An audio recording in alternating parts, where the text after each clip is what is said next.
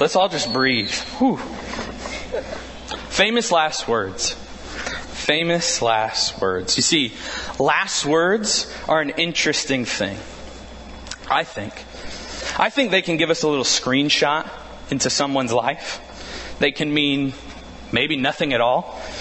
Or they can at least show us what they reflect, what they were reflecting on at the end of their life. So here are some last words that I think that you're going to enjoy. Writer T.S. Eliot was only able to whisper one word as he died. Valerie, the name of his wife. Convicted murderer Thomas J. Grasso used his last words to complain about his last meal. He said, I did not get my spaghettios. I got spaghetti. I want the press to know this. Sir Winston Churchill's last words were, I'm bored with it all. Drummer Buddy Rich died after surgery in 1987, and as he was being prepped for surgery, a nurse asked him, Is there anything you can't take? So Rich replied, Yeah, country music. and then William Henry Seward, architect of the Alaska Purchase, was asked if he had any final words, and he replied, Nothing, only love one another. You see, the last words that I get to speak with you today about are the words of Joseph. Um, you see, the last words that we have from Joseph in the Bible are words he spoke to his brothers. You intended to harm me, but God intended it for good, to accomplish what is now being done, the saving of many lives. So then, don't be afraid. I will provide for you and your children. And then later he said, God will surely come to your aid and then you must carry my bones up from this place. Last words are interesting. Last words can reveal a person's heart. Now, before we go on to discuss uh, Joseph's last words any further, I want to talk about something else. I want to talk about something a little bit more personal. You see, when I was a kid, I wanted to play baseball really badly. Some of you probably are like, yeah, so did I. You were a normal young kid. You wanted to play baseball. Okay, cool. Well, here's the thing about me trying to play baseball when, when I was a kid is I always had to go play catch by myself outside. There was no one else to play with. So what I would do is I would just walk outside, I'd have my glove on, and I would just like chuck the ball up in the air, and I'd run around and I'd try to catch it. And like that's what I did to like entertain myself. Or sometimes I'd try to throw it at a tree, hopefully it would bounce back. I just didn't have anybody to play catch with. I know, I was a lame kid. Um, but here's the thing. Every once in a while, my mom actually would come outside and she would play catch with me. Now, I only had two gloves. One was a regular glove, which obviously I used, and then my mom had a catcher's mitt.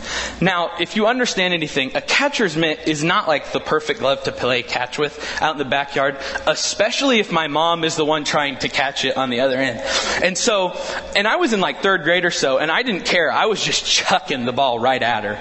And sometimes like she'd take shots, like boom, and like that just happened. I, I didn't care. I was just chucking the ball. But like every once in a while she'd get the glove on it, she'd make a nice catch.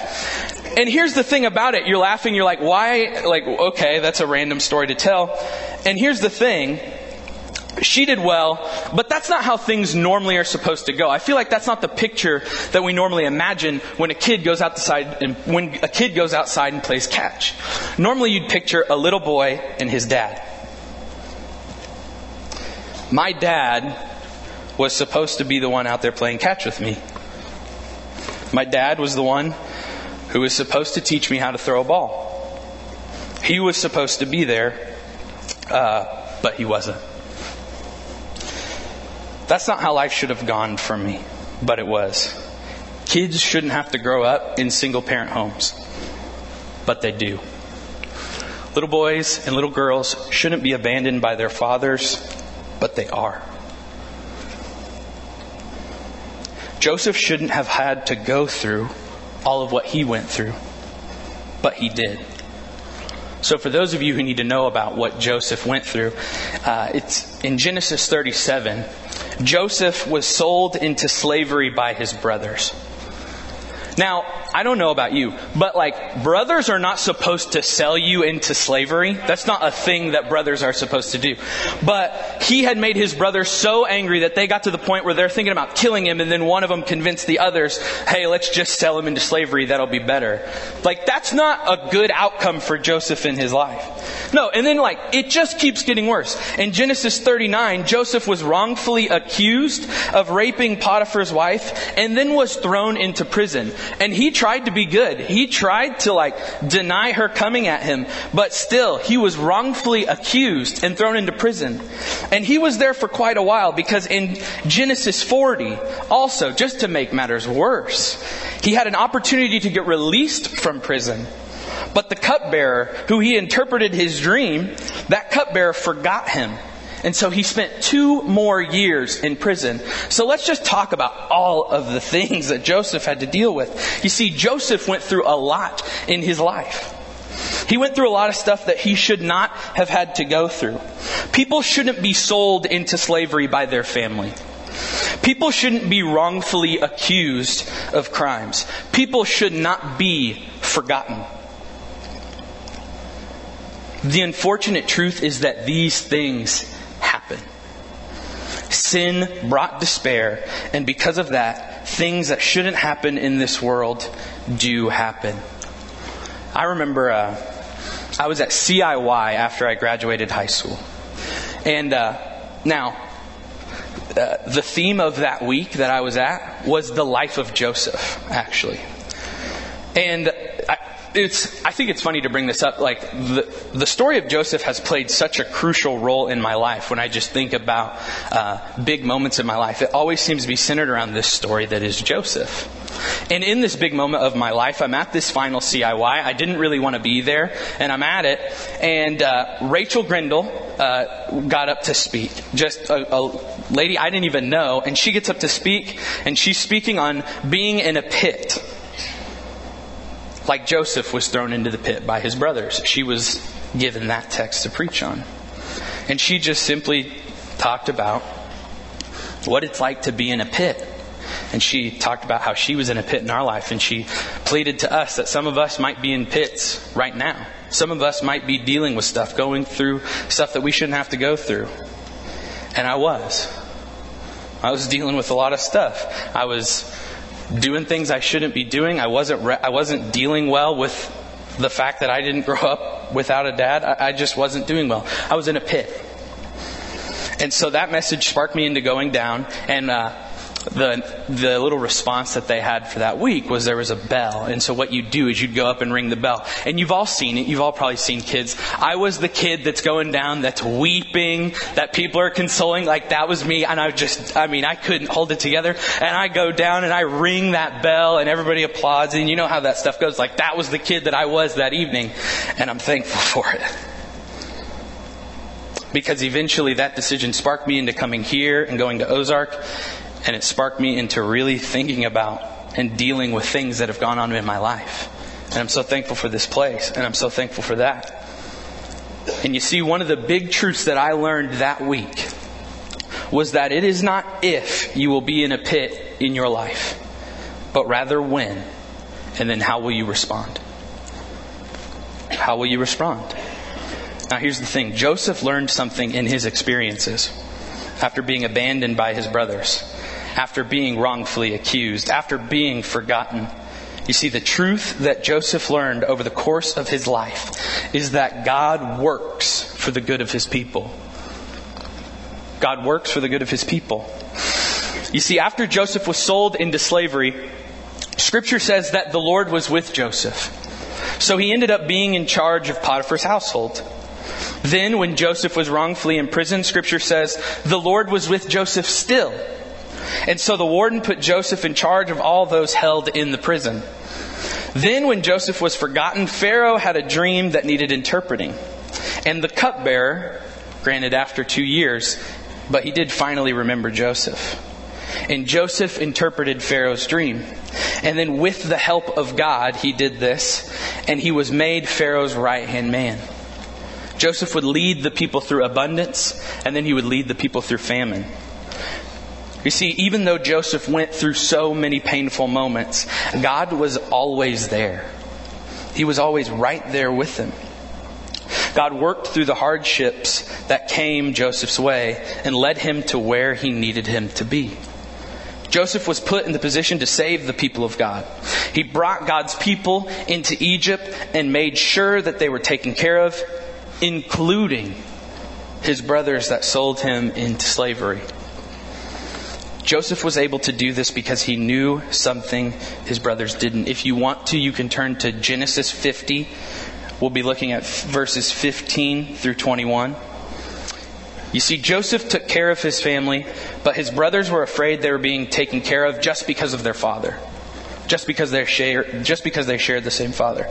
And Genesis 50, 15 through 21 says, When Joseph's brothers saw that their father was dead, they said, What if Joseph holds a grudge against us and pays us back for all the wrongs we did to him?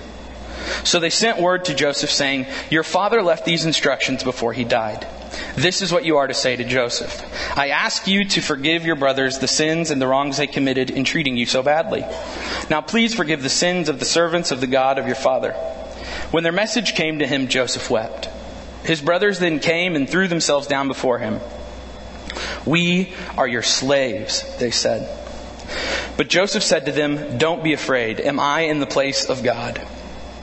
You intended to harm me, but God intended it for good to accomplish what is now being done, the saving of many lives. So then, don't be afraid. I will provide for you and your children. And he reassured them and spoke kindly to them. You see, Joseph knew that despite his brother's intentions, God was able to redeem his situation.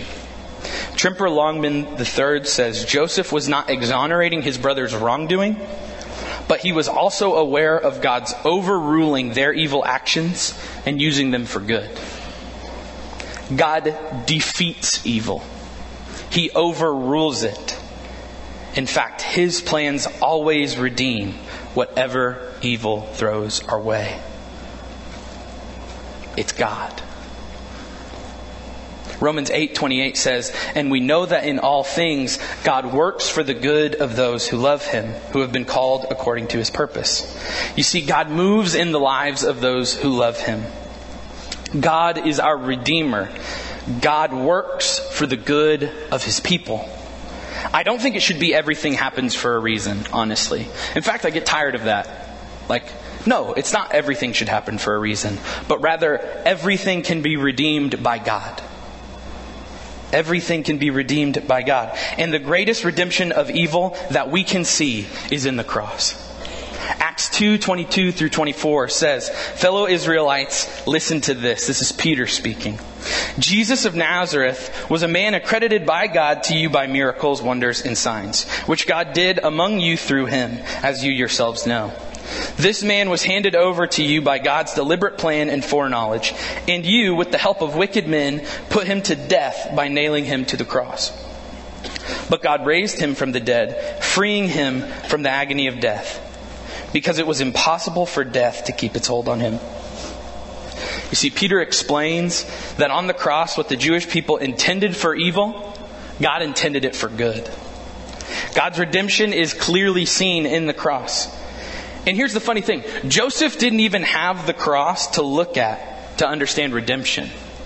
No. We do, though. We know that Jesus came to redeem lost and broken people. Jesus came to redeem you, and Jesus came to redeem me. You see, I see, I see God's redemption in my own life. I can see that God has worked things for my good.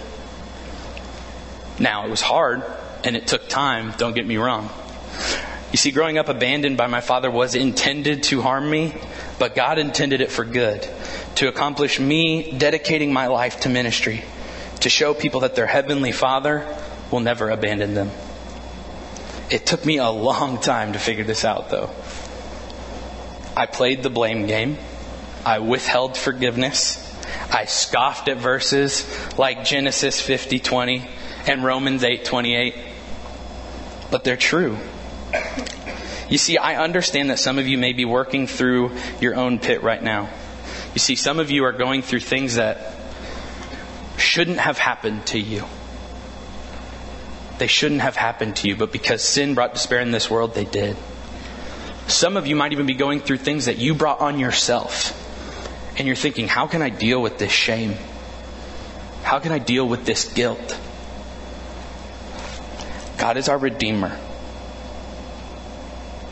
Some of you might be trying to figure out what good God is going to accomplish from the evil you have experienced or from the evil that you've brought on yourself. And it might be hard to take my word for it. It might be hard for me to just convey to you, listen, God is your Redeemer. He's going to work through your situation. And for those of you that it might be hard to take my word for it, I have others that want to come up and talk about their experiences. So I'm going to ask them to come down right now. I don't want you to just take my word for it. I want you to hear from others how God has redeemed their life, how God has worked through their lives.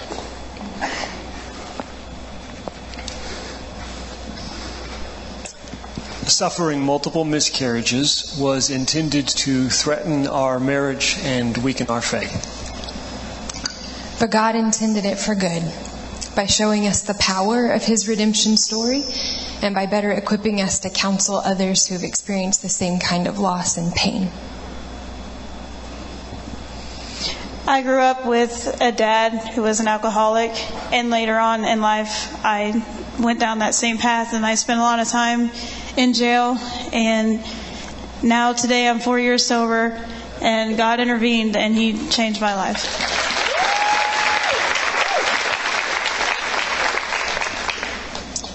A serious head injury and a brain tumor were intended to hurt me, but God used it for good, and He used it to send me to Ozark.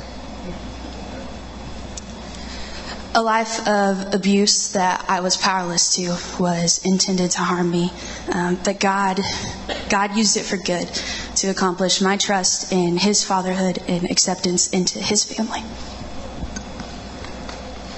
The loss of my father was intended to harm me, but God intended it for good so I can minister to those who have lost a father and point them to their heavenly father.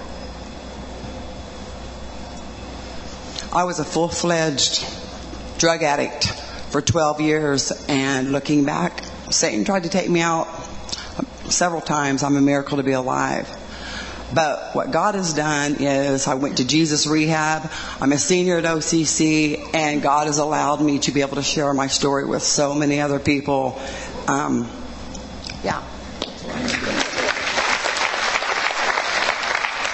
Being a victim of sexual abuse through middle school was intended to harm me, but God intended it for good to accomplish the start of healing for anyone who may hear my story and realize that through the power of Jesus, they too can move from shame and darkness to joy and light.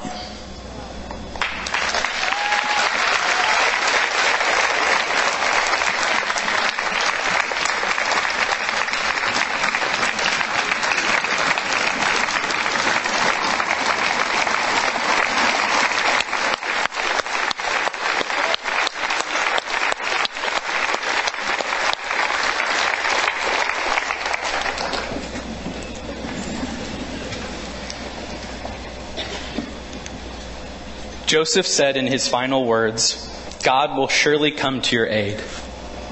I think he said this because he lived this.